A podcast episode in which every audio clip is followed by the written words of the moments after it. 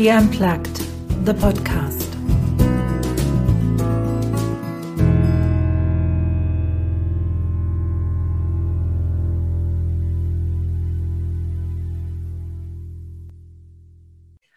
Heute möchte ich gar nicht groß meinen Gast vorstellen. Ich möchte direkt ins Thema rein, weil es eins von den Themen ist, über die heute immer noch geschwiegen wird, wo immer noch ein Tabuthema ist und wo Leute sich immer noch hinter verstecken. Es geht heute um Angst. Es geht um Angst, es geht um Panikattacken, es geht um Burnout. Es geht darum, an die Grenze zu kommen von dem, was ich kann und wo ich mich sicher fühle.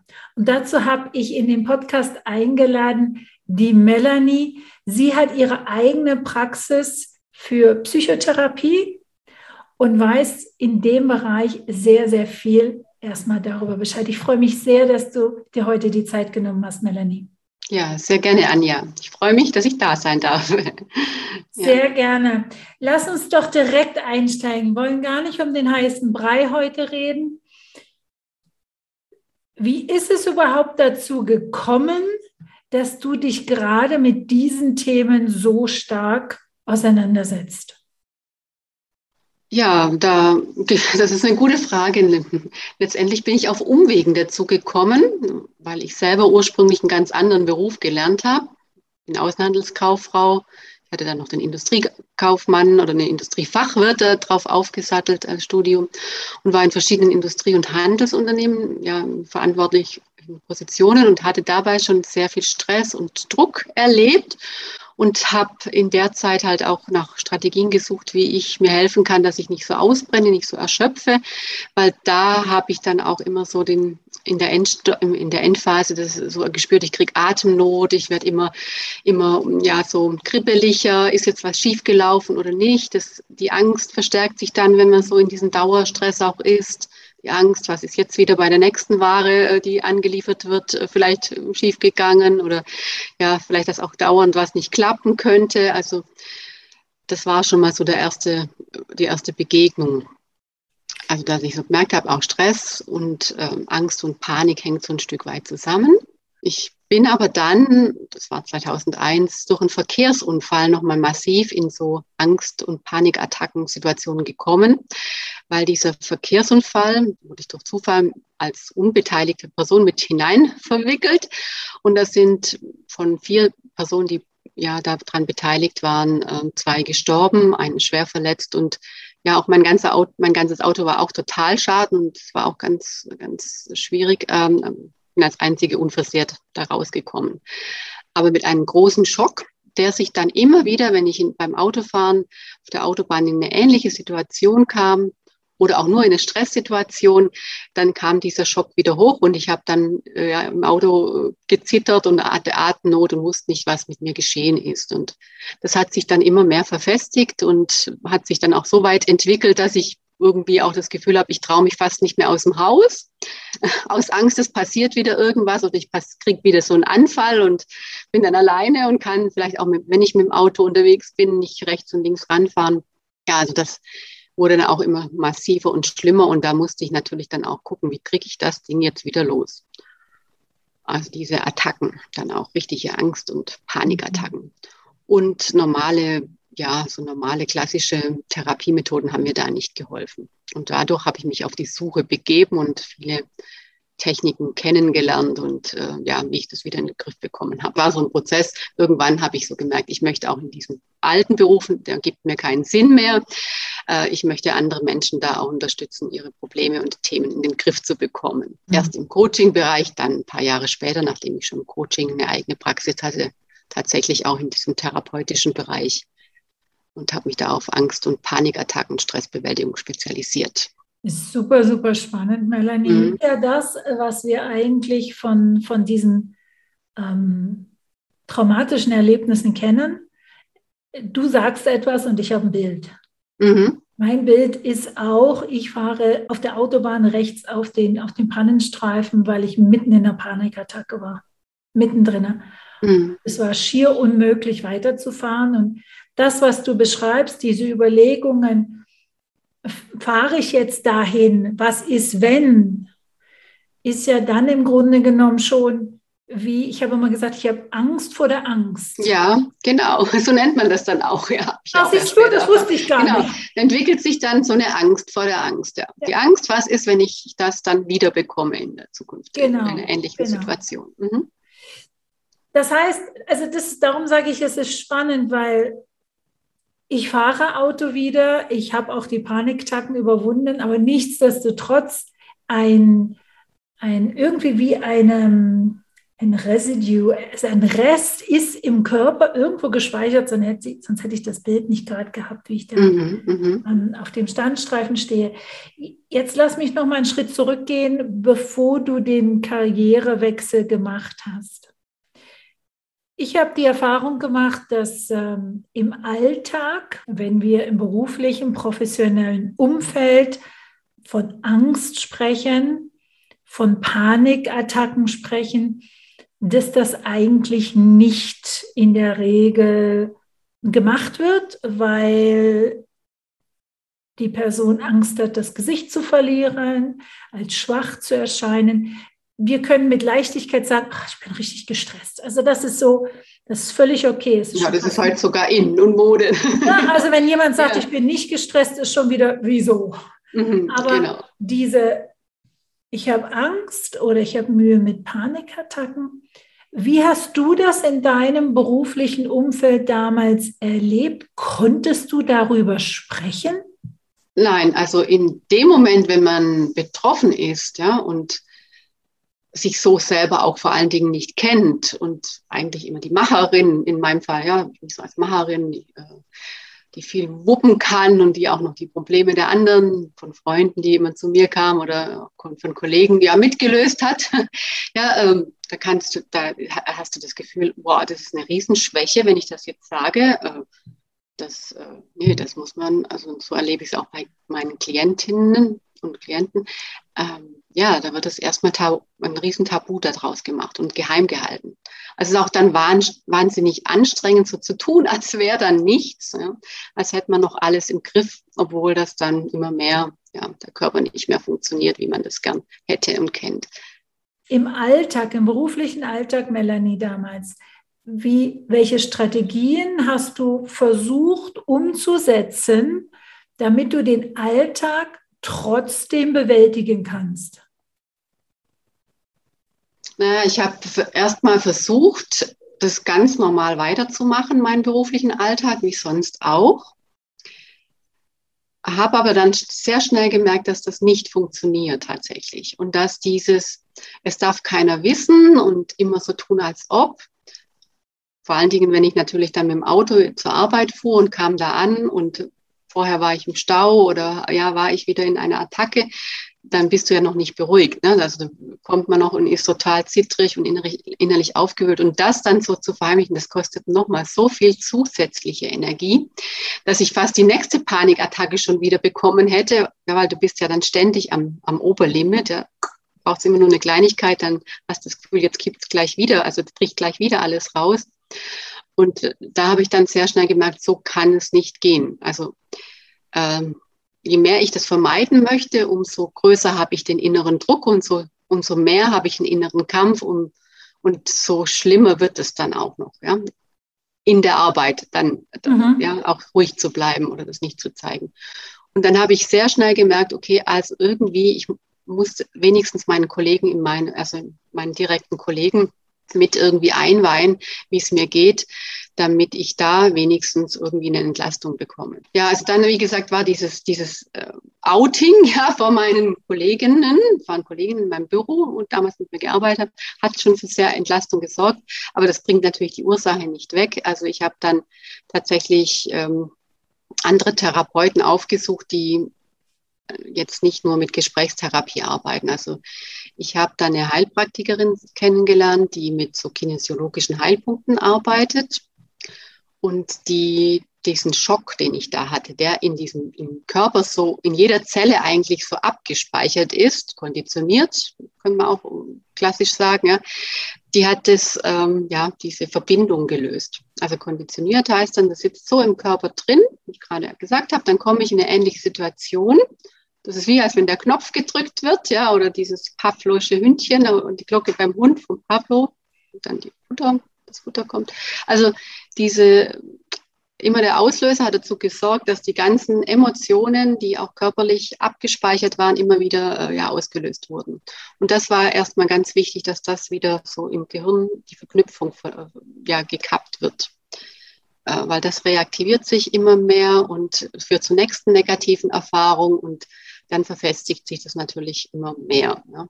Und ich habe dann ähm, ja auch ähm, mich beschäftigt mit kognitiven Therapiemethoden, weil ich auch gemerkt habe, dass ich sehr stark in so einen Gedankenstrudel reinkam. Ja. Also wie du ja auch, du hast von der Angst vor der Angst gesprochen, das ist ja was, was im Kopf stattfindet. Ja, in Form von Gedanken, so, ich mache mir vorher schon zu Hause äh, großen Kopf, was ist, wenn ich das jetzt bei, bei, morgen wieder erlebe bei der Fahrt ins Büro oder wenn ich mit dem Auto unterwegs ist und dann malt man sich das aus in allen Farben, wie es einem geht und wie man ja verzweifelt ähm, vielleicht nicht ranfahren kann, einfach auf den Standstreifen, vielleicht dann auch einen Unfall baut. Also man kommt ja da vom, von einem ins nächste, ja, und dann wird die Angst immer größer. Und da habe ich gemerkt, ich kriege aber dieses Gedankenkino, diese, dieses Gedankenkarussell nicht mehr in den Griff. Und ich äh, wirklich, da habe ich selber gemerkt, äh, da mache ich mir selber sehr viel Angst, aber ich weiß gar nicht, wie schalte ich das ab. Und da habe ich als nächstes auch sehr stark mich mit beschäftigt, da habe ich auch eine Mentalcoach-Ausbildung dann erstmal gemacht, ja, die sich dann mit diesen mentalen Techniken und diesen Vorstellungsbildern nochmal mehr befasst, aber die in die gewünschte Richtung wieder zu, hilft zu lenken, ja, dass man eher unterstützende Gedanken denkt, wie ich schaffe das, ich bin ruhig, äh, ich habe meinen Körper wieder im Griff. Und aber auch die ganz bewusst andere Bilder dann denkt, wie man das jetzt zum Beispiel schafft, ja, wie man ruhig und gelassen am Beispiel mit dem Auto, ja, wieder zur Arbeit fährt. Also, dass man da mit dem Unterbewusstsein dann mit den Bildern auch wieder eine andere Information und Körperreaktion auch auslösen kann. So Sachen. Und das Ganze dann in Verbindung auch mit Atemtechniken, was hilft da, mich zu beruhigen. Äh, wie kann ich mich wieder runterholen, wenn ich merke, ich bin innerlich sehr aufgewühlt und wieder kurz vor einer Attacke. Ja, das sind erstmal so die wesentlichen Selbsthilfestrategien, ja, die wichtig sind, da anzuwenden. Meine Frage geht in folgende Richtung. Ich persönlich habe es jetzt zum Teil ziemlich schwierig empfunden, Therapieformen zu finden, die auf mich passen. Ich habe das so empfunden, es nimmt mich keiner an die Hand und führt mich wie so durch, mhm, mhm. durch einen Krämerladen und sagt, du schau, da ist kognitive Therapie, da ist Verhaltenstherapie, da ist Kunsttherapie, da sind die ganzen Atemtechniken, mhm. Da sind Assoziationssachen, da, ist Achtsamkeit, da ist, such mal aus. Mhm. Ich hatte das nicht. Wie hast du deinen Weg gefunden, Therapeuten und Therapieformen zu finden, die auf dich gepasst haben? Also zum ersten war ein ganz wichtiger Schlüssel, diese Entscheidung zu treffen, okay, ich kriege das alleine nicht hin. Also das zu erkennen und zu entscheiden, ich will da jetzt Hilfe suchen. Also ich will da, ich will mir da professionell helfen lassen. Das war schon sehr wichtig. Und in dem Moment, wo ich die Entscheidung getroffen habe, habe ich auch anders meine, meine Wahrnehmung offen gehabt, sage ich mal so. Wie wenn man jetzt ein Auto kaufen möchte, bestimmte Marke, ja, und dann sieht man nur noch diese Autos dann rumfahren aber das, die, die Wahrnehmung war dann dahingehend, dass ich halt auf der, also mehr geschaut habe, äh, wenn ich jetzt irgendwie Therapeuten oder Hilfeangebote gelesen habe, was machen die da? Und parallel habe ich auch so gemerkt, dass, mein, dass ich auf meine innere Stimme gehört habe. Weil der erste große Punkt war, dass ich das, selber das Gefühl hatte, dass ich habe irgendwie, wenn ich in, eine, in so eine Situation komme, wo das wieder so dieses Gefühl von dem Unfall damals hochkommt, dass ich mich am Anfang nicht reingesteigert habe mit den Gedanken, sondern dass das irgendwie, das kommt so von, von unten rauf. Das ist es scheinbar irgendwie abgespeichert. Das, das, das, hat mir keiner so erzählt, aber ich hatte das selber als Gefühl. Ich kriege dauernd diesen Schock wieder, den ich damals hatte. Ja. Und das, ähm, ich hatte nicht das Gefühl, dass es jetzt erst äh, eher mein Reinsteigern dazu war. Und dann ist das Interessante, wo ich gesagt, ich brauche vielleicht jemanden, der mir hilft, dieses, da diesen Schock da irgendwie zu verarbeiten. Und dann hat sich das, ähm, als ich diese Erkenntnis hatte, hatte ich auf einer auf einer Fortbildung, wo ich war. Also war jetzt ein ganz anderes Thema, aber da zufällig als Teilnehmerin eine Heilpraktikerin äh, kennengelernt, wie gesagt. Und da haben wir uns so unterhalten, was sie so macht. Ja, die arbeitet mit diesen kinesiologischen Heilpunkten. Und ja, was ist das? Also, ja, da kannst du zum Beispiel, wenn du einen Unfall hast und manche haben dann einen Schock und kriegen, also erzählt ihm quasi meine Geschichte, ja, und kriegen diesen Schock dauernd in eine ähnliche Situation wieder hoch, ja, dann kannst du diesen Schock da zum Beispiel löschen mit so bestimmten Akupressurpunkten, Sätzen und was sie da dazu alles macht. Und dann habe ich gedacht, genau das hatte ich ja vorher selber auch im Kopf gehabt, so irgendwie was brauche ich und dann war das sofort meine Antwort. Ja, so. Und also hat mich sehr angesprochen. Ich habe dann so richtig gemerkt, innerlich, ähm, ja, sagt er was, genau das brauchst, das ist es so, so ja, so ein Aha-Erlebnis.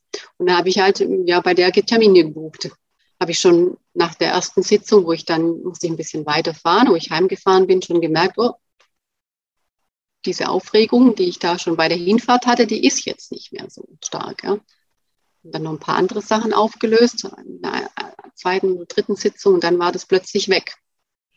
Dann habe ich aber erkannt, so jetzt durch diese schlimmen negativen Erfahrungen, trotzdem ist mein Kopfkino jetzt noch gerade aktiv. Ich habe das jetzt zwar nicht mehr, dass es so wie ein Knopf gedrückt wird, aber der Kopf hat sich verselbstständigt. Ja, jetzt mache ich, jetzt habe ich trotzdem immer diese Angstgedanken und mal mir alles aus, dass es doch wieder passieren könnte und so. Ah, jetzt brauche ich irgendwie, ich muss da irgendwie meinen Kopf in, also diese Gedanken in den Griff bekommen.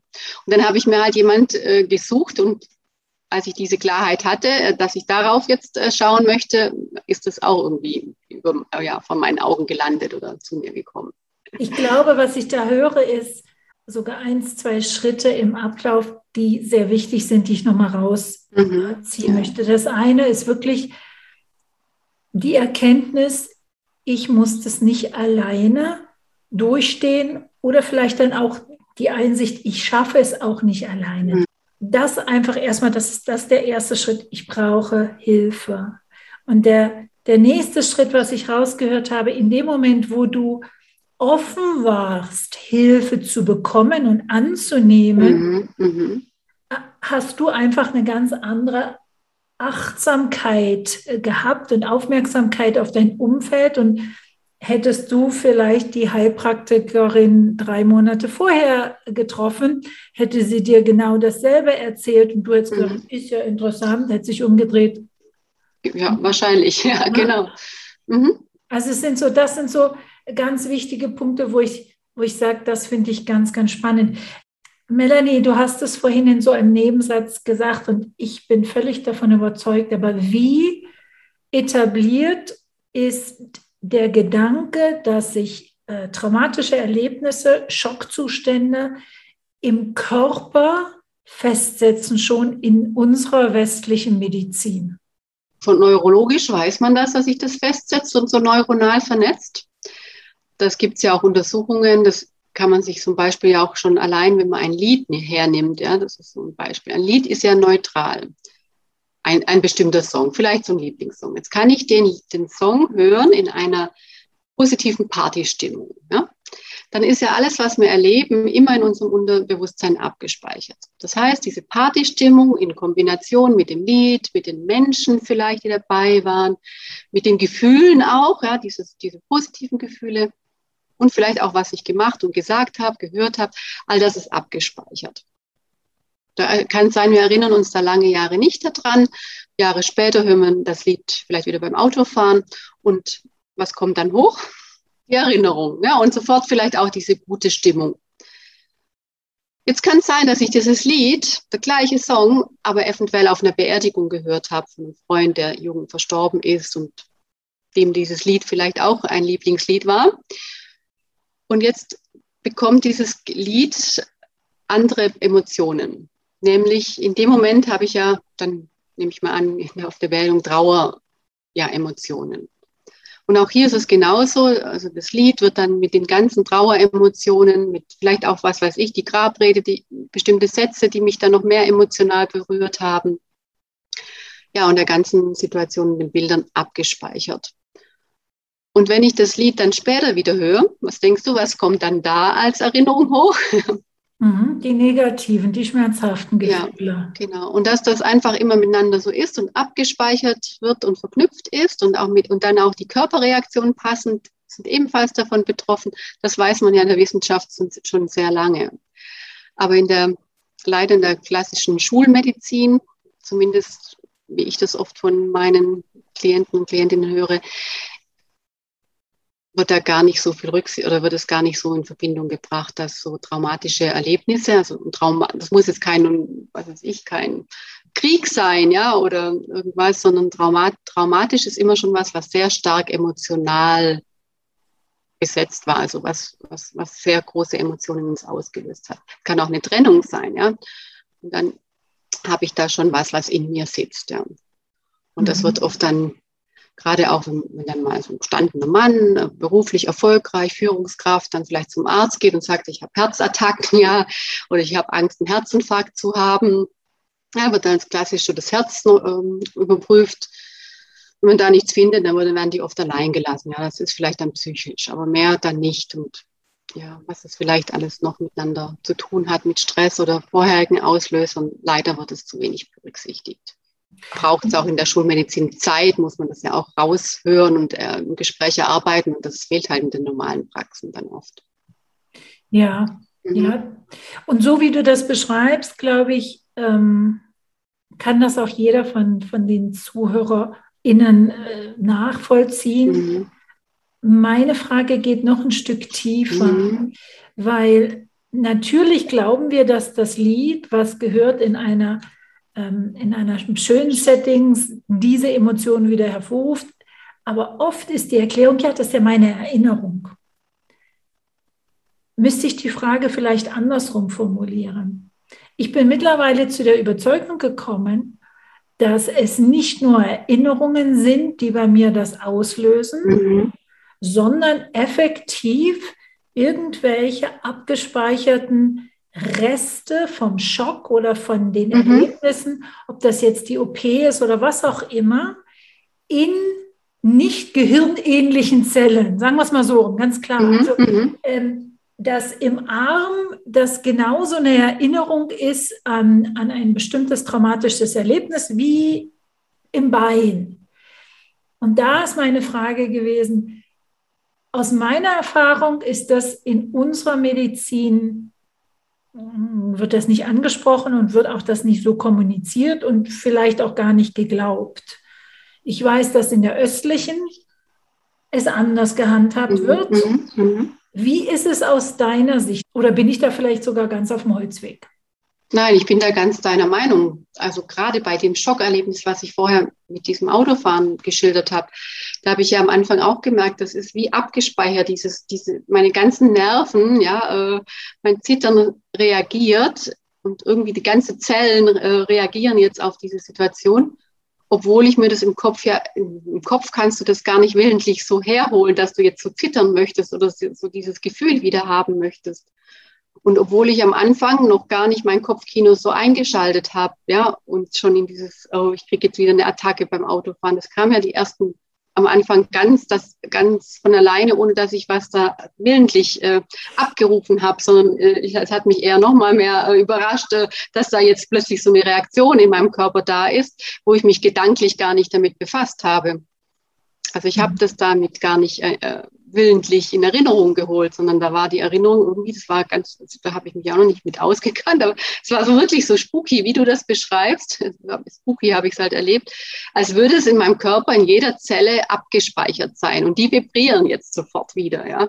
In jeder Nervenzelle, ja, so ist alles und alle Atome sind jetzt uh, in Aufregung. Mhm. Weil das war für mich damals eine mhm. ganz wichtige Erkenntnis, weil ich dadurch auch die Therapieform geändert habe. Mhm. Ähm, ich, ich bin immer noch auf einer Suche nach etwas, was ich auf Bali kennengelernt habe, mhm. ähm, wo es wirklich rein körperbetont und körperfokussierte Therapie ist, um im Endeffekt traumatische Erlebnisse aus den Zellen wie rauszuschütteln. Also das ist das TRE. Melanie, lass uns mal ein bisschen Ordnung in die Begrifflichkeiten bringen, weil wir haben sie jetzt schon alle gebraucht. Wir sprechen zum einen vom Stress. Mhm. Dann sprechen wir von Angst. Manche Leute benutzen auch den Begriff Angstzustände. Dann gibt es Panik und dann gibt es Panikattacken. Mhm. Kannst du uns mal ein bisschen Ordnung schaffen? Ich meine mal sagen, ja, wie du vorher schon gesagt hast, oft sehr schnell, ja, ich bin im Stress, ein Modewort geworden. Aber tatsächlich Stress für den Körper bedeutet schon, dass ich mich in einer Gefahrensituation befinde, wo der Körper Stress und ja, also Stresshormone ausschüttet. Also eine richtige Stressreaktion kommt. Und Gefahrenmodus haben wir vielleicht heute jetzt nicht mehr so in der modernen westlichen Welt, aber dieser Urstresszustand, wo die Stresshormone ausgeschüttet werden, kommt ja noch, als wir noch Jäger und Sammler waren. Und als Beispiel, wildes Tier äh, ja, überfällt uns vor der Höhle oder wartet auf der, vor dem Höhleneingang. Und dann müssen wir immer entscheiden, muss ich jetzt kämpfen oder fliehen? Ja. Oder ich stelle mich tot, das ist der dritte Reflex, wenn Kämpfen und Fliehen keine Option mehr ist. Aber immer wenn ich merke, mein Leben ist eigentlich in Gefahr, äh, kommt der Körper in Stress und schüttet Stresshormone aus. Und das führt dann dazu, dass natürlich der Herzschlag äh, verstärkt wird, der Muskelturnus, also die Anspannung der Muskeln, ja, so auf Vollleistung gehen. Ich muss ja, ja meine Kraft einsetzen können zum Kämpfen oder um wegzulaufen und so weiter. Ja, die Atmung wird noch flacher und so. Und ich bin voll in Alarmbereitschaft und voll fokussiert jetzt nur auf das, was gerade so Regeln ist. Und dieser Mechanismus läuft heute noch weiter, ja, auch in der modernen Welt, aber da ist es jetzt nicht mehr das wilde Tier, sondern die Zeit eventuell oder die vielen Aufgaben, ja, die, wo man das Gefühl hat, die erschlagen uns jetzt, die schaffe ich nicht mehr. Ich komme zu spät, was auch immer. Und sobald ich also Gefühle habe, ich, schaffe das nicht mehr, kriege das nicht mehr hin, ist das wie für den Körper, für, das, für, das, für den Kopf äh, so ein, ja, okay, ich muss um mein Leben rennen. Also, und da, dann bekomme ich natürliches Doping, sage ich immer, und äh, kriege die gleichen Reaktionen wie damals noch, als wir Jäger und Sammler waren. Und das ist im Grunde erstmal auch nichts Schlimmes. Ja, das ist, ja, das mobilisiert ja. Und deswegen nenne ich es, wie gesagt, natürliches Doping. Es hilft uns einfach, ja, an unsere Leistungsgrenze zu gehen. Oder wenn wir einen Auftritt haben oder eine Rede von Publikum, ja, dass wir wirklich wach und präsent sind und hochkonzentriert bei einer Prüfung. Ja, also ist erstmal was Gutes. Das Ding ist, dann, ja, wenn wir nämlich die Situation überwunden haben, haben wir in der Regel die Stress, Stresshormone abgebaut, während wir das umgesetzt haben. Und dann ist eigentlich alles gut. Nur heutzutage sind wir halt im Dauerstress und das heißt, wir kommen von der nächsten Situation zum nächsten. Also morgens komme ich zum Meeting, äh, muss, bin noch nicht richtig vorbereitet vielleicht, dann dauert das Meeting länger, dann habe ich den nächsten Stress, muss jetzt vielleicht schon woanders sein oder ein Kundentermin, was auch immer. Und dann schütten wir Stresshormone aus, Stresshormone aus, Stresshormone aus und wir kommen von diesem Stresspegel im Blut gar nicht mehr runter. Und auf Dauer ist das natürlich eine Überreaktion. Das, wir sind immer im Hochleistungsmodus bei einem sagen wir, Sportwagen, der würde auch nicht dauernd auf 180 oder 200 Stundenkilometer laufen können. Irgendwann geht ihm auch die Puste aus oder ja, ist irgendwas defekt.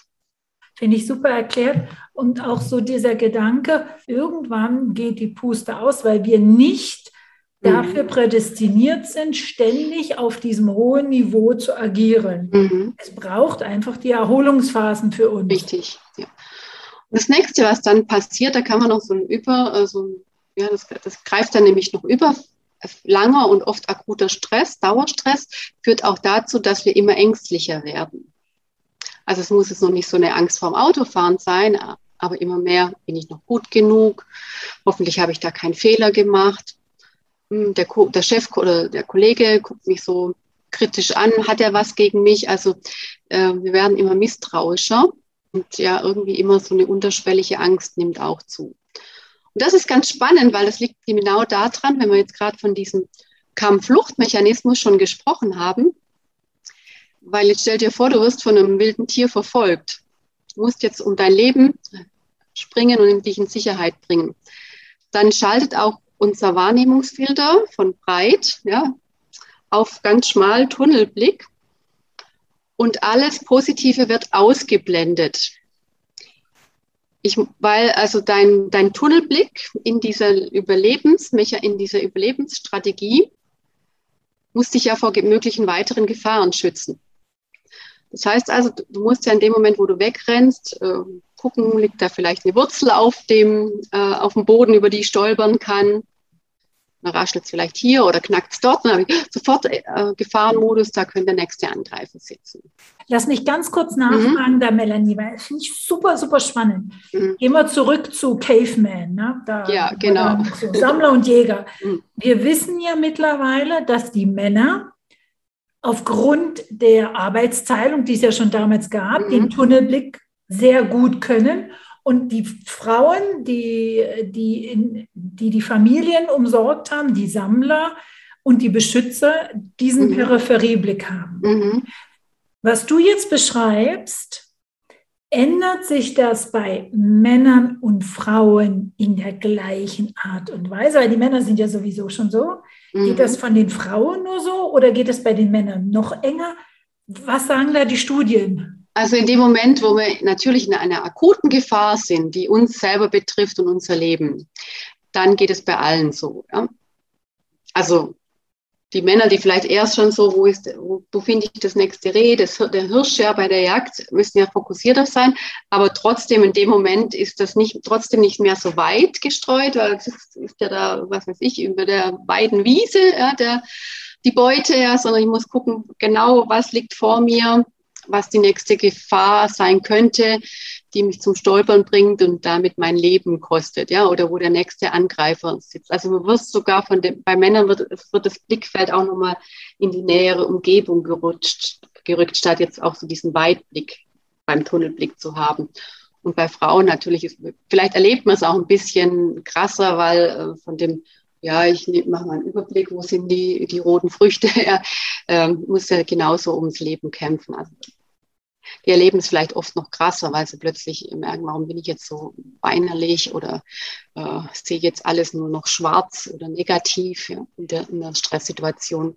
Aber seit ich das, dieses, dieses Wissen so habe, was ich da gerade erzählt habe, ja, dass ich ja eigentlich mein, mein Überleben schützen muss, hilft mir das sehr, da zu wissen, warum man dann sich da so emotional verändert. Ja, ich kann ja in dem Moment, wenn ich weglaufe, nicht stehen bleiben und sagen, oh, die sind Blumen hier toll am Waldrand, ja. Oder Mensch, die Aussicht ist heute klasse, da bleibe ich mal stehen und genieße das, ja. Oder die Sonne scheint so toll. Äh, das kostet mir ja dann mein Leben. Also das darf ich gar nicht mehr sehen. Das muss ich dann alles ja, ähm, das Negative wahrnehmen und halt alles, diese Fehlinterpretationen, ja, alles, ich beziehe alles, was ich, was ich wahrnehme, erstmal gegen mich, ja. Das hat mit diesem, es raschelt im Gebüsch, ist da der nächste Angreifer, der mir was will. Und deshalb interpretieren wir dann oft auch, wenn man im Stress sind so die Blicke oder, oder manchmal auch Sätze, die jemand sagt, da sind wir dann übersensibel oder äh, interpretieren wir die auch manchmal nochmal so als, als Kritik viel stärker. Ja. Also das, ähm, und da fällt einem noch gar nicht auf, dass man jetzt schon immer mehr in so einen Angstmodus langsam reinkommt. Ja. Du arbeitest ja viel mit Führungskräften. Wenn die zu dir kommen, ist denen schon bewusst geworden, dass sie sich dass sie ihren Blick schon geändert haben und dass sie das Umfeld anders, erstmal grundsätzlich anders empfinden als sonst oder ist Ihnen das noch nicht bewusst? Da ja erstmal die Verleugnung sehr groß ist und man selber nicht wahrhaben möchte, in dem Moment, wo sie dann kommen, merken die schon, mir ist was bewusst, dass da was nicht stimmt mit mir. Und dass, dass ich nicht mehr ich bin also die, die beschreiben es ehrlich, ich fühle mich nicht mehr wie ich. Also ich reagiere äh, gar nicht mehr so gelassen. Ich merke, ich beziehe alles auf mich, aber die haben noch keine Ahnung, dass, woran das jetzt tatsächlich liegt. Ja. Äh, die merken das aber auch schon im, im privaten äh, ja, im privaten Umfeld, wenn vielleicht eine WhatsApp oder eine, ja, so eine Kurznachricht kommt, dass sie plötzlich ja da ganz anders drauf reagieren oder das, was sie lesen, wenn sie es irgendwann mal einen Tag später lesen, merken sie, ich habe das total fehlinterpretiert. Oder die merken es daran, dass vielleicht mehr Konflikte auch dann stattfinden. Und halt ihr Körper generell ist gerade irgendwie sensibler und anders reagiert, auch massiver reagiert mit Körpersymptomen, als sie das kennen. Und sie haben eigentlich erstmal in dem Moment das Gefühl, ich habe es nicht mehr im Griff ich, und ich bin nicht mehr ich selbst, ich habe mich verloren. Viele sprechen, wenn sie gestresst sind, von stressbedingten Symptomen. Und manchmal ist so der Trend, alles in den Bereich reinzuschieben und manchmal mhm. ist der mhm. Trend, nichts reinzulassen. Aus deiner Praxiserfahrung, was würdest du sagen, worauf sollten unsere Zuhörerinnen oder Zuhörer achten, um zu merken, ja, das geht schon aus dem gesunden Bereich raus, jetzt bin ich schon auf der anderen Seite. Ja, im Prinzip, das Schöne daran ist, das ist nicht entweder ist ausgeschaltet oder plötzlich komplett aktiv, sondern es sind drei Phasen. Also auch drei Phasen, wie der Körper und seine Belast, also langsam in Stress kommt oder dass jetzt ein mittleres Maß erreicht ist oder auch die komplette Belastungsgrenze erreicht ist, das geht in drei Stufen der Körper kann auf vier Ebenen da mit einem kommunizieren. Erstens in den Gedanken, im Verhalten, in den Körperreaktionen und im Handeln. Und jetzt kommt es darauf an, je nachdem, was zum Beispiel in den Gedanken kommt, ja, da, äh, auf welchem Level man dann ist. Ja. Also Gedanken können sein, dass man plötzlich merkt, ich kriege immer öfter das Gefühl, ich mag ich mag jetzt nicht mehr, ich, oh, ich, ich brauche mal eine Pause, mir wird es langsam zu viel. Das sind so vielleicht erstmal eine Gedanken, dass man so merkt, ah, jetzt kommt, es ist gerade so eine andere Ebene erreicht. Und wenn man aber da nicht drauf hört, vielleicht sich tatsächlich mal eine Pause gibt, also es geht natürlich nicht sofort immer im Arbeitsalltag, aber dass man sagt, okay, sage ich vielleicht heute Abend mal einen privaten Termin ab oder schaue, dass ich am Wochenende mal keine größeren Verpflichtungen habe oder mal ein paar Stunden für mich habe. Das muss man natürlich immer individuell sehen. Wenn man sich das nicht gibt und einfach so weitermacht, dann wird irgendwann die zweite Stufe erreicht. Und dann kommt schon wie, man ärgert sich im Kopf vielleicht mehr, ja. Ah, der schon wieder und was die schon wieder wollen. Und ich werde jetzt gereizt, ich ärgere mich im Kopf vielleicht viel über andere, ja, so. Und die dritte Stufe, dass man dann merkt im Kopf, ich interpretiere alles äh, um und gegen mich. Ja, das könnte dann so eine dritte Stufe sein. Ja. Im Handeln oder im, ja, im Handeln merkt man vielleicht, dass man immer hektischer wird. Ja. Oder dass man sich, dass man Fehler macht immer mehr. Ja. Dann merkt man auch, jetzt habe ich man ab und zu mehr Fehler macht oder Flüchtigkeitsfehler, ist man vielleicht in der ersten Stufe. Wenn man aber bemerkt, oh, äh, alles, was ich in die Hand genommen habe, ah, ist jetzt das Fehlerpotenzial nochmal höher, bin ich vielleicht schon in der zweiten Stufe. Ja. Oder manche handeln, merken dann, da müssen sie mehr rauchen, ja, die müssen dann mehr Zigaretten greifen oder Essen verstärkt. Oder manche im Stress merken, wenn sie viel Stress haben, die nehmen eher ab, weil sie nichts mehr essen können. Ja.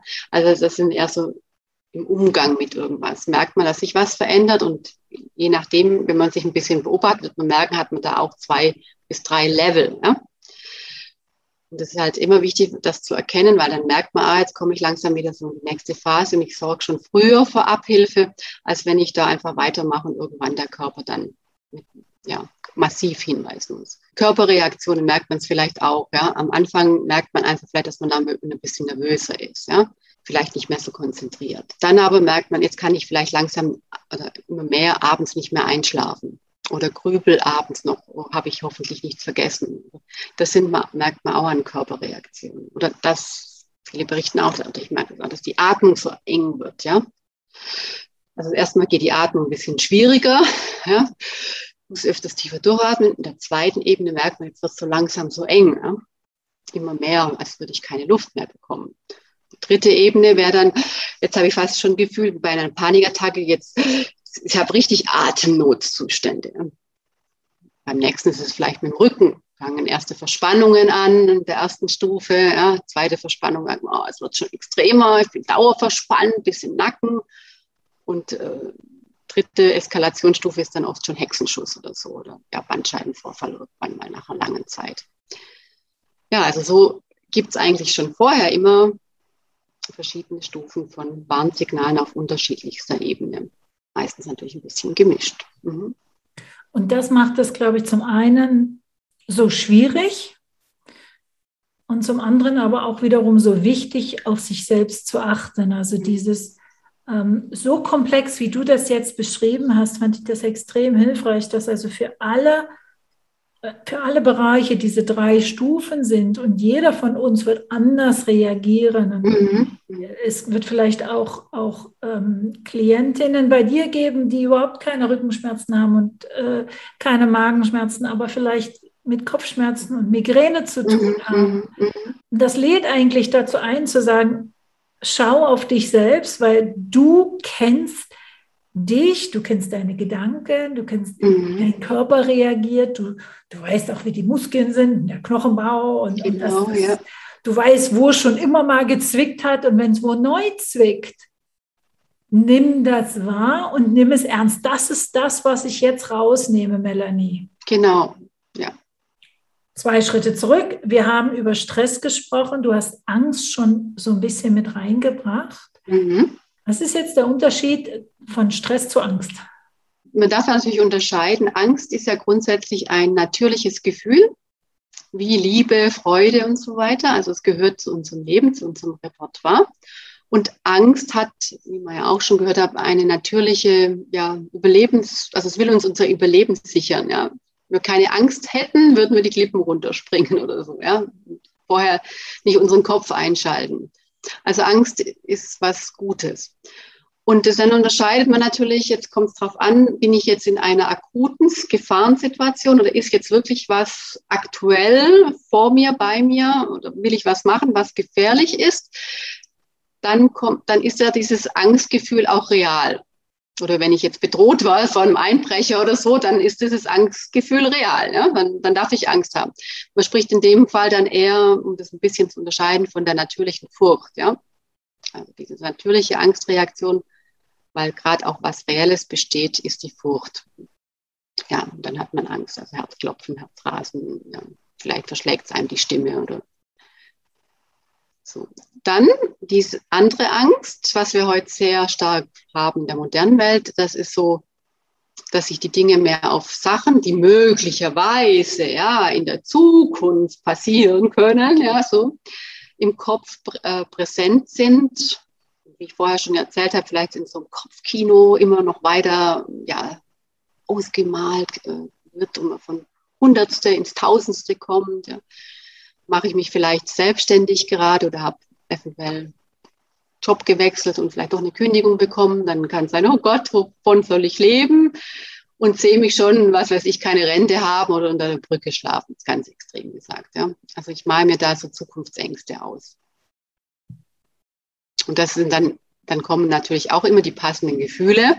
Und das wäre das, was man so als Angst dann bezeichnet. Oder wenn ich schon vorher, paar Tage vorher Angst habe und Lampenfieber, weil ich von Menschen oder ja, von einer Gruppe einen Vortrag halten soll oder in einem Meeting eine Präsentation halten soll, ja, ich vorher schon real ähm, oder nicht vorher schon irgendwas ausmal, wie ich mich vielleicht verplapper und da schon eine Angst bekomme, dann ist das erstmal keine reale Angst. Aber das ist erstmal hilfreich. Das mhm. eine ist die Angst, die real ist, wo du ja. sagst, das nennen wir eigentlich Furcht mhm. reale Furcht, die hilft uns auch richtig oder angepasst zu reagieren genau. in einer bestimmten Situation. Und das andere ist eigentlich dieses, es könnte ja, was wäre, wenn. Mhm, genau. Dann gehe ich da in eine Angst rein. Mhm. Wann wird jetzt die Angst zu einer Panik? Das kann jetzt sein, dass ich mich dann so reinsteige in diesen, in, die, in, in den Gedanken. Weil, gut, man, mit den Menschen, wenn ich arbeite, machen wir oft dann Übungen, dass man das selber erlebt. Ja, wenn ich an bestimmte Sachen denke, was löst das aus? Weil Gedanken halt immer die passenden Gefühle erzeugen und die passenden Körperreaktionen. Und wenn ich mich jetzt in eine ja, Zukunft, eine Situation, die in der Zukunft ist, so reinsteige, ja, so so ausmal, ja, was da alles Schlimmes passieren kann, dann kann das sein, dass, dass ich mich tatsächlich so stark reinsteigen kann, dass die Körpersymptome so stark werden, dass, dass, dass es fast nicht mehr handelbar ist. Oder regelrecht, ja, so eine richtige Attacke dann, ja, so eine Angstattacke, wo ich nur noch zitter, wirklich das Gefühl habe, ich kriege jetzt keine Luft mehr, Schweißausbruch habe, nur noch äh, aufgeregt hin und her laufe wahrscheinlich, ja, mich nicht mehr konzentrieren kann, nicht mehr klar denken kann, Herzrasen habe ohne Ende äh, und auch das Gefühl, jetzt wird es mir gleich ohnmächtig. weil man vielleicht auch zu ungleichmäßig atmet und so weiter. Ja. Das ist dann so eine Attacke, die man dann oft auch als Panikattacke bezeichnet, wenn die, wenn das, wenn die Emotionen so stark werden, dass man das Gefühl hat, jetzt haut es mich gleich um. Ja, also halte ich es gleich nicht mehr aus. Ganz interessant, was du gesagt hast. Die Gedanken lösen die Gefühle aus und die lösen dann die Körpersymptome aus. Ja, oder gleichzeitig. Mhm. Bis heute weiß ich nicht, darum frage ich nach. Bis heute weiß ich nicht, was bei mir zuerst war. War es der Gedanke, von dem ich glaube, dass es das nicht war? Mhm. War es das Gefühl? Glaube ich auch nicht. Ich glaube, ich habe das Ding von hinten immer aufgeträufelt. Etwas ist im Körper passiert. Ich habe das wahrgenommen das Wahrnehmen hat gerade das Gefühl gemacht und dann bin ich in meine Gedankenspirale reingegangen. Mhm. Gibt es diese Version auch? Ja, die gibt es natürlich auch. Ja. Also kommen wir jetzt mal, was ich eingangs ja erzählt habe, wenn wir so eine negative Erfahrung schon gemacht haben, die jetzt so abgespeichert ist im Zeitbewusstsein, dann war es wie bei mir zum Beispiel mit dem Autofahren am Anfang, da habe ich mir noch keinen Kopf gemacht, weil es ist ja immer gut gegangen. Und trotzdem kam als erstes dann diese Körperreaktion. Wenn das so eine abgespeicherte Sache ist, also die Konditionierung, wie eingangs erklärt, dann kann es durchaus sein, dass da als erstes die Körperreaktion kommt. Und dann der Kopf das aufgreift und eventuell dann noch weitermacht und ins Drama geht. Ja. Aber manchmal ist auch, also bei vielen Betroffenen schon die Körper, also dieses Denken so automatisiert, ja, ständig über irgendwas nachzudenken und sich Sorgen zu machen, dass das so im gedanklichen Hinterstübchen stattfindet, dass es gar nicht mehr bewusst, dass sie es nicht mehr bewusst wahrnehmen. Die bügeln vielleicht und fahren Auto und, und der Kopf macht sich Sorgen. Und dann entstehen ja auch passende Gefühle und Körperreaktionen die haben gar nicht, die können die Verbindung nicht herstellen. Also ich sage dann trotzdem immer zum Gegencheck, ja, also erstmal, wenn körperliche Reaktionen da sind, heißt mal Achtung, was denke ich denn gerade oder was habe ich gerade die letzten fünf Minuten gedacht. Ja? Und die meisten merken dann doch, dass äh, sie vorher wieder über irgendwas hingegrübelt haben oder nachgedacht haben. Also ich glaube, da braucht es dann jemand, der einem hilft, das zu unterscheiden oder mitzuentscheiden. Ah, welcher Anteil ist jetzt tatsächlich aufgrund von so einer negativen Erfahrung, was wird aktiviert, was hat schon der Kopf daraus gemacht, ja. Und wo steigern wir uns so Angst vor der mhm. Angst mäßig immer wieder rein und verursachen das immer wieder neu. Also ich sage immer, wir schütten dann immer neu Öl ins Feuer. Mhm. Ja. ja. Das finde ich ganz hilfreich, weil das ja wirklich auch paralysierend ist und es auch schwierig ist zu erklären. Wenn ich sage, ich hatte Panikattacken, habe ich ganz oft erlebt, dass mir der, mein Gegenüber gesagt hat, ja, ja, kenne ich auch. Und dann hat die Person das beschrieben und ich so, okay, so kenne ich es nicht. Mhm. Es ist ja auch wie bei vielen anderen Bereichen, auch in der Migräne. Der eine erlebt Migräne so, der nächste so, so, so, so. Und so kenne ich das mit Panikattacken, dass das Erleben der Attacke sehr, sehr unterschiedlich ist. Und so wie du sagst, dass es dann zum Teil jemanden braucht, der ein bisschen Ordnung in das in das ganze Gemisch da reinbringt. Und damit sind wir eigentlich bei der nächsten Frage. Ich hatte es ja schon angekündigt, dass du viel mit Führungskräften arbeitest. Und in der Regel, so wie du es auch schon beschrieben hast, kommen die nicht mit dem Problem, ich habe Angst oder ich bin gestresst, sondern die haben ein anderes stressbedingtes Symptom, mhm. ne, meckern übers Team, über den Chef, wo auch immer. Und dann fängt ja die Arbeit an.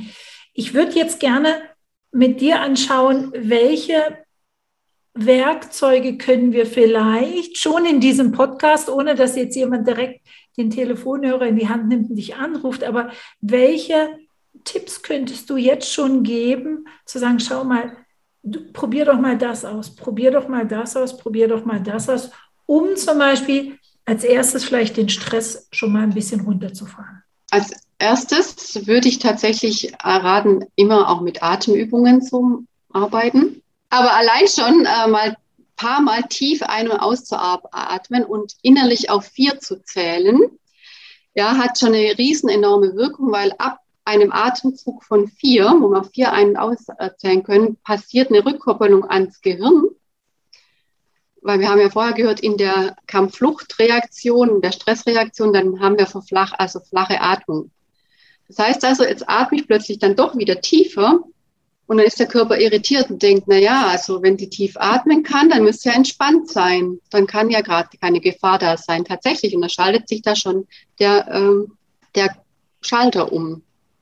Ist auch ganz spannend, dass man Ersthelfer oder Menschen in der Navy ja, oder ja, Kampfeinsatz, die ja in einer Akutsituation funktionieren, oder Notärzten auch beibringt, wie beruhigen die sich, damit die selber nicht in Panik kommen und ruhig bleiben und souverän agieren können, eigentlich nur dieses auf vier ein und auf vier auszuatmen. Und das halt, während sie auch arbeiten, immer darauf zu achten, ja, dass sie mindestens so tief einatmen, ausatmen, dass es auf vier ist. Das würde schon mal helfen. Das ist nicht schwierig. Also, man muss halt dran denken. Ja. Und manchmal unterschätzt man das halt. Ja. Also kommt mit Atemübung, Atmen, atmen muss ich eine ganze Zeit, ja, hat mir noch, bisher noch nichts geholfen. Ich atme ja ständig, ja aber dieses bewusste tiefe Ein- und Aus.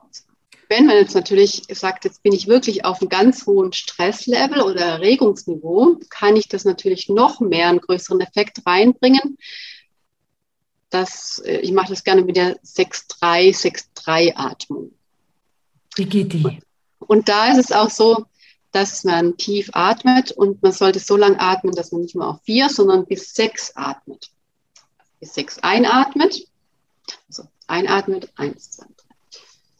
Dann aber vor dem Ausatmen hält und auf drei zählt. Eins, zwei, drei. Also einen kurzen Break macht und dann auf sechs langsam wieder ausatmet. Eins, zwei, drei, vier, fünf, sechs. Halten. Drei zählen. Eins, zwei, drei. Und jetzt erst wieder einatmen. Sechs. Halten. Eins, zwei, drei. Ausatmen. Eins, zwei, drei, vier, fünf, sechs. Eins, zwei, da würden schon fünf solche Atemzüge reichen. Du hast es gerade mitgemacht, Anja. Ich weiß nicht, ob du den Effekt gespürt hast. Wenn man natürlich schon jetzt einigermaßen entspannt ist, dann merkt man den Unterschied nicht so. Aber wenn man sehr hohen Stresslevel ist und durch diesen Break dazwischen drin, sage ich mal, diese drei Pause, entschleunigt das sehr stark. Und diese sechs, ähm, sechs, also diese langen Atemzüge, das, und dann so, das ist wie für den Körper, du, ah, du schaukelst dich im Prinzip mit deiner Bauchdecke. Ja, und das ist sehr super beruhigend, das ist wie viele Kinder, wenn man dich so im Arm hält und schaukelt. Also wenn man da sehr, gerade bei einer Angst, man merkt, man ist sehr aufgeregt, ja, auch vom Vortrag, oder merkt, ich habe ein hohes Stresslevel, ich bin gerade, ja, ich renne nur, bin von einem zum anderen Termin unterwegs, kann man auch mal zwischen dem einen Ort laufend, ja, zum anderen Büro, einfach mal die Atemschritte zählen, sechs Schritte einatmen, drei Schritte erhalten, sechs Schritte ausatmen, kommt schon ganz anders da an. Also je höher das Erregungsniveau, umso mehr merkt man eigentlich bei der 6-3, 6-3-Atmung, wie es einen runterholt. Beim, beim Autofahren an der Ampel mache ich das immer sehr gerne, bevor ich mich aufrege. Es kommt zu spät. Oder jetzt geht es nicht vorwärts. Ja, erstmal, das ist schon mal kleiner, kleiner Aufwand, große Wirkung finde ich, finde ich ganz fantastisch, weil das, was du erklärst, ob, ob das jetzt mit, mit dem Vierer oder mit dem 6-3, das kann, können wir in jedem Umfeld machen. Das kann ich auch in einem Großraumbüro machen. Das kriegt kein Mensch mit, mhm. wenn ich das mache. Und ich kenne das, das Pause einschalten aus dem Yoga. Mhm. Atemübungen im Yoga machen, dann ist immer ein Einatmen, dann eine Pause, ein Ausatmen, eine Pause, immer dieses Halten, mhm. bevor der Reflex des Ein- oder mhm. Ausatmens von, mhm. von alleine kommt. Finde ich also ganz, ganz wertvoll. Kann keiner sagen, kann ich nicht in meinem Umfeld machen. Kann man ja, vielleicht noch eine kurze Ergänzung. Ja. Das, der Stopp habe ich gerade gesagt, ist so ein Break. Aber gleichzeitig, das ist so die Philosophie beim Yoga, warum man kurz hält, ist, dass die Energie, also der Sauerstoff, diese Lebensenergie, die man eingeatmet hat, durch diese kurze Pause sich auch im Körper aus, ausdehnen kann. Und dieses Bild noch oder das bewusst noch mit diesem mhm. Aspekt zu machen, gerade wenn man das Gefühl hat, ich bin müde, erschöpft, ausgepowert, ja.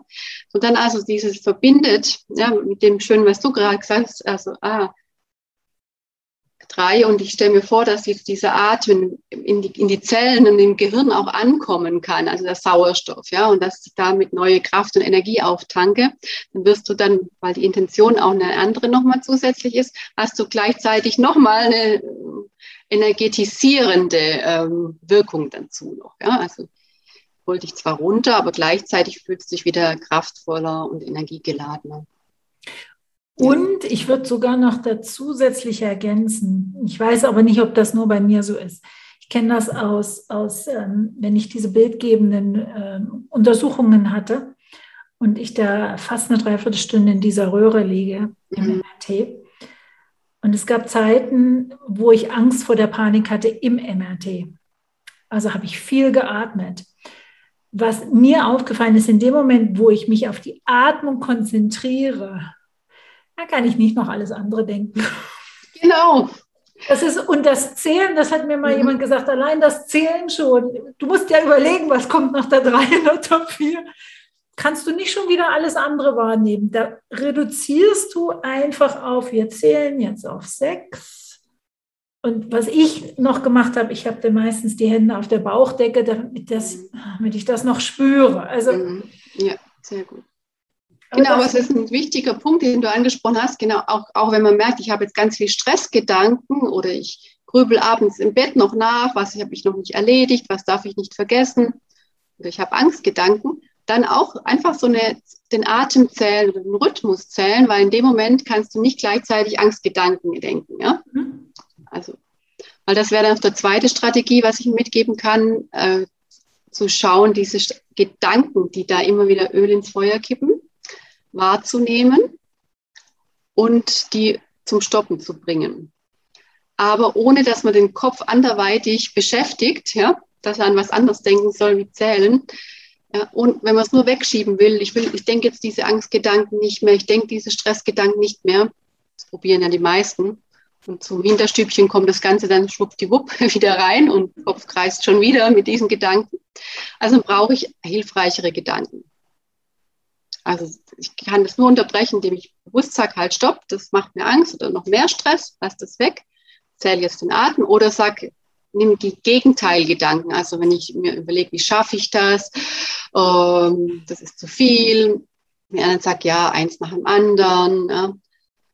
oder ich komme, oh, Hilfe, ich komme zu spät, also, ja, dann Hauptsache ich komme sicher an, also dass ich mir da eher entlastende Gedanken, die passend aber immer zu das Gegenstück sind zu den Angstgedanken. Das ist manchmal ein bisschen die Kunst, das herauszufinden. Aber dann ist es sogar noch mal am wirkungsvollsten, dass ich genau die gegenteiligen Gefühle erzeuge, auch in Körperreaktionen mit den Gedanken dann. Schreib wenigstens mal die, auf der einen Seite linke Spalte die ähm, Angstgedanken oder Stressgedanken auf und dann überleg dir auf der rechten Spalte zu jedem passende Gegensätze, also Gegenargumente oder Gegensätze. Mhm. Und die sich dann immer wieder wie so Affirmationen oder auch so Mantra nicht nur einmal zu sagen und dann denke ich schon wieder die Angstgedanken, sondern am Anfang wirklich, äh, ich schaffe das eins nach dem anderen, eins nach dem anderen. Ich bleibe ruhig und gelassen, ruhig und gelassen. Und sich das immer wieder vorzusagen. Finde ich ganz schön. Habe ich auch schon gemacht. Mhm. Ja, und da gibt es neuerdings Experten auch, die sagen, allein schon mit den Gedanken in diese Richtung könnte man 75 Prozent seines Stressempfindens reduzieren, auch wenn sich im Äußeren noch nichts verändert hat. Wow. Ob es jetzt 75 Prozent sind. Ähm, aber ich erlebe oder höre auch vom Feedback von meinen, von den Betroffenen, mit denen ich arbeite, dass, dass da schon ein hoher Hebel dran. Ja? Also vielleicht eine individuelle Sache, aber es ist schon ein großer Anteil, was wir eigentlich im Kopf machen mhm. und wie wir Stress machen, Angst machen und das unterschätzen wir. Also das finde ich, also auch wenn, Melanie, auch wenn es nur 50 Prozent sind, mhm.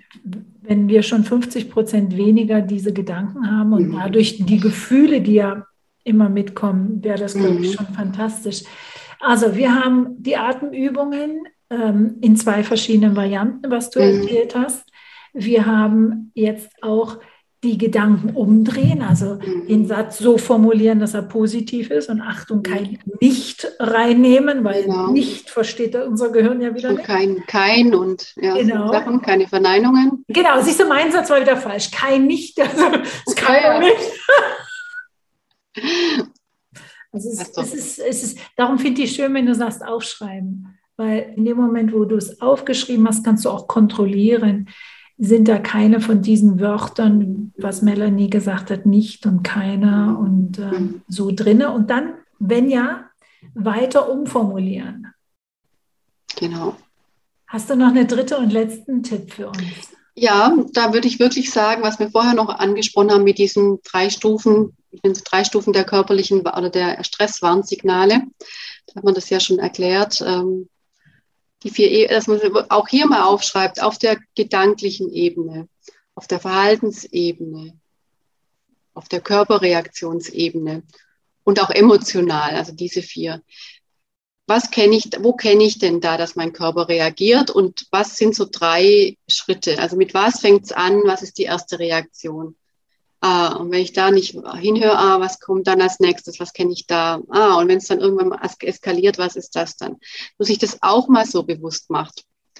Mache ich auch in der Arbeit sehr oft. Und dadurch, ja, kriegt man eigentlich braucht man auch nie mehr Angst haben, dass man da oben ankommt, ja, mit einer Panikattacke oder einer heftigen Stressreaktion, weil man immer schon frühzeitiger, rechtzeitig die, ja, die Kurve wieder kriegt. Ja. Und dann natürlich, wenn man so die Stufen gefunden hat, auch parallel dazu mal sich fragt, was könnte ich denn machen, wenn ich merke, ich komme langsam so ja, in das erste Level der Warnsignale wieder rein. Was mhm. kann ich dann machen, wenn es stärker wird? Ja, brauche ich vielleicht dann doch mal eine längere Auszeit oder ja. Wobei es auch wieder unterschiedlich ist. Also ist meistens, dass ich auch sage, hör auf die Bedürfnisse, die du hast. Und der Körper sagt es mit der inneren Stimme dann schon, was man gerade braucht. Aber ja, einfach mal darüber nachzudenken, ist schon sehr hilfreich und dann eigentlich hat man die Lösung auch meistens schon selber in sich. Ja, ist nur nicht ja, die ist halt ist nur so ungeordnet und dadurch weiß man gar nicht, wo von diesen vielen Infos in mir setze ich denn an. Und dann macht man halt einfach weiter wie bisher. Genau. Wenn man das mal so geordnet hat, weiß man wirklich klar, oh, jetzt ah, erstes Warnsignal, darf man wieder ein bisschen für Ausgleich sorgen oder ja, gegensteuern. Das heißt, im Grunde genommen ist mhm. das ja schon Prävention, Melanie. Ja. Das ist ja bevor es überhaupt zur Katastrophe kommt, bevor es überhaupt so weit kommt, dass ich nicht mehr damit klarkomme oder dass die körperlichen Symptome zum Beispiel höher gehen oder die Verhaltenssymptome an einem Punkt sind, wo, wo schwierig wird, präventiv zu schauen, okay, ich kenne mich so gut, das ist schon, würde ich sagen, die hohe Ebene des Selbsterkenntnis, des Selbst Bewusstseins, des Selbst sich bewusst werdens, ne, diese Stufen für sich zu identifizieren und zu schauen, ah, okay, jetzt ist was passiert. Dann würde ich sogar noch einen Schritt weiter gehen, zu gucken, was war da der Auslöser. Ja, kann durchaus, ja, sehr gut, ja. Mhm. Weil irgendwie, ich glaube, viele von uns haben, haben so eine Handvoll Auslöser, die uns vielleicht nicht bewusst sind. Bei manchen sind es vielleicht die Präsentationen, ähm, der Druck, ne, der Erfolgsdruck, was es auch immer ist, die Angst zu sterben, die Angst krank zu werden, was, aber die Auslöser, wenn ich die an die Hand nehme und dann eine Therapeutin wie dich finde, einen Coach wie dich finde, dann kann ich ja auch an den Auslösern arbeiten, oder? Ja, klar. Auf jeden Fall. Da ist noch manchmal sogar auch hilfreich, wie gehe ich allgemein mit so Auslösern anders um, damit sie ihre Kraft verlieren. Aber als, wenn ich aber weiß zum Beispiel auch, ah ja, ich habe gibt ja so Saisonsachen. Ah, jetzt kommt das Wintergeschäft, ja, oder jetzt ist dann Messezeit äh, oder so, ja, da wird es stressig.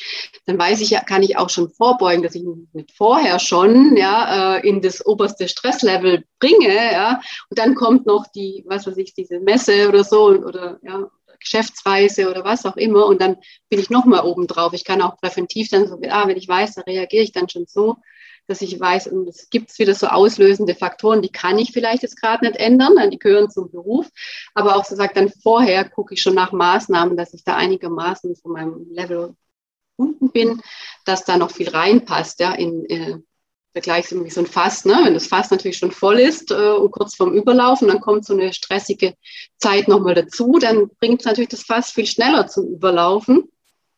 Panikattacke dann oft, ja, als wenn ich mich wieder so ein bisschen runterhole und dann habe ich stressige Phasen und dann machen die aber nichts mit mir. Ja, also haben die, passt dann noch viel rein in das Fass.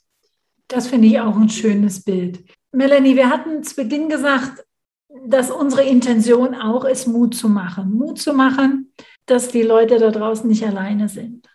Mut zu machen, nach Hilfe zu suchen. Mut zu machen, darüber zu sprechen. Mut zu machen, es nicht unter den Teppich zu kehren. Mut zu machen, ähm, auch wenn es nur zum Beispiel wäre, ein Journal sich anzulegen und mal diese Gedanken aufzuschreiben. Mut machen. Damit möchte ich nämlich auch dieses, unseren, unseren Podcast wie ausklingen lassen. Was würdest du sagen, wenn du jemanden Mut machen möchtest? Ja, dann mein großer Spruch lautet immer, tue das, wovor du dich am meisten fürchtest und das Ende deiner Angst ist dir gewiss. Also es ist nicht nur bei Angst oder Stress oder wie, aber wenn man schon weiß, oh, ich sollte mir mal Hilfe suchen, aber ich weiß, oh, ich traue mich, ich bin doch nicht so, oh, und dieses Ganze. Wenn ich es tatsächlich mal machen würde, dann könnte ich, dann bräuchte ich nicht ständig so einen Berg vor mir herschieben. Dann würde ich auch merken, es ist gar nicht so schlimm, sondern ich komme schneller vorwärts, ja, wenn ich, als wenn ich alleine da äh, mich im Kreis drehe. Ne? Und letztendlich kriege ich die Dinge viel schneller wieder in den Griff und habe auch nicht ständig was im Nacken oder vor mir, was ich herschiebe. Und dann ist es, löst sich ganz viel in Luft oft aus. Oder ja, wird es wesentlich reduzierter, gleich wieder mit allem umzugehen. Und auch so eine Angst, Anführungszeichen, oder der Bammel, sich einzugestehen, Hilfe zu holen, das mal zu, trotzdem zu tun, auch mit diesem Bammel und dann zu merken, es ist nicht so schlimm. Halt wirklich so, äh, gibt leider auch Untersuchungen, gerade was dieses Angst- oder das Burnout-Thema betrifft, wenn man schon in diesen Spiralen drin ist, je mehr man drin ist, ist es kommt, alleine schafft man das nicht. Mhm. Raus, sondern im Gegenteil, das ist wie ein Sumpf, ja, ein Moor, ja, so ein Morast. Ja, am Anfang, wenn man so vielleicht nur bis zu den Knöcheln drin steckt, schafft man das schon mal noch raus. Aber je tiefer man einsinkt und je mehr man versucht, aus eigener Kraft mit vollem Einsatz da rauszukommen, je mehr man sich bewegt bei dem Moor, ja, was passiert, und man sinkt immer mehr ein. Ja. Und wirklich, da alleine kommt man da oft nicht mehr raus, weil man gar nicht mehr weiß, an welchen dieser vielen Faktoren, die jetzt mittlerweile aktiv sind, muss ich, darf ich jetzt ansetzen. Ich würde auch gerne Mut machen, mhm. nicht nach dem ersten vielleicht gescheiterten Therapieversuch oder Therapeutenversuch aufzugeben. Ich komme immer mit, der, mit, der, mit dem Spruch, also ich habe sehr lange Beine und Hosen kaufen ist für mich wahrlich mhm. Freude. Das heißt, ich muss, ich muss suchen und suchen und suchen, bis da oben passt und die Länge passt und der Schnitt passt und die Farbe passt. Ich stelle mich auch nicht hin und sage, also wisst ihr was, jetzt habe ich eine Hose anprobiert, ich werde nie wieder eine Hose anprobieren. Es gibt keine Hosen für mich. Das ist ein gutes Beispiel. Hosen sind nichts für mich, ja? Genau, keine Hosen mehr. Bei Rücken habe ich ja. keine Hose. Also, diese, diese, ich weiß aus eigener Erfahrung, wie wahnsinnig anstrengend das sein kann, wie frustrierend das sein kann, wenn ich mich wo öffne, wenn ich eigentlich die Karten alle auf den Tisch lege und ich merke, das ist nicht der richtige Weg. Es ist vielleicht nicht die richtige Therapie, nicht der richtige Therapeut, nicht der richtige Zeitpunkt. Da den Mut zu haben, es weiter zu probieren. Weiter, nicht bei derselben Person, das habe ich damit nicht sagen wollen, sondern sucht euch wen anders, schaut euch um, sucht so lange, bis ihr jemanden gefunden habt, wo die Hose passt. Ja, genau. Melanie, am Ende vom Podcast habe ich immer dieselbe Frage. Die lautet, welche Frage hättest du dir gewünscht, dass ich sie dir gestellt hätte und ich habe sie nicht, dann ist jetzt die Einladung, dass du sie beantworten kannst. Oder gibt es irgendetwas, wo du sagst, das ist mir extrem wichtig, das möchte ich nochmal besonders herausarbeiten? Ich möchte allgemein an die Mutmacher appellieren oder die, die schon so eine Erfahrung hatten mit Angst und Panik dieses Mutmachende dann weiterzutragen, dass es ihm geholfen hat und dass man da rauskommen kann. Und diese Ängste wieder auf normalen Griff zu bekommen, auch den Stress, das ist, so, das ist, ja die besten Heilaussichten und die besten Erfolgschancen, ja, wenn man das ja professionell angeht. Und dass da einfach ja viel mehr für Aufklärung gesorgt wird allgemein. Weil mittlerweile, es gibt in Deutschland eine aktuelle Untersuchung von der Bonova BKK, oder was heißt aktuelle, die ist schon aus dem Jahr 2018, aber die wird noch als aktuelle Studie herangezogen, da fühlen sich 87 Prozent der Deutschen permanent äh, gestresst. Und neun von diesen zehn haben schon das Gefühl äh, an Burnout-Symptomen ja, für sich wahrzunehmen. Und ich finde, es kann nicht sein, dass, wir, dass es immer mehr zunimmt. Und da sollten wir allgemein für viel mehr Aufklärung und Hilfestellungen und Unterstützung sorgen. Dass wir gesund, äh, leistungsfähig bleiben und gesund auch alt werden. Ne? Melanie, was, was für ein schönes Schlusswort. Ich danke dir sehr, dass du dir die Zeit genommen hast, in meinen Podcast zu kommen. Ja, ich danke dir, dass wir gemeinsam Aufklärungsarbeit machen, Anja. danke, dass ich da sein durfte. You heard a production by Anja Förster. Copyright Anja Förster. Music by Audionautics.com.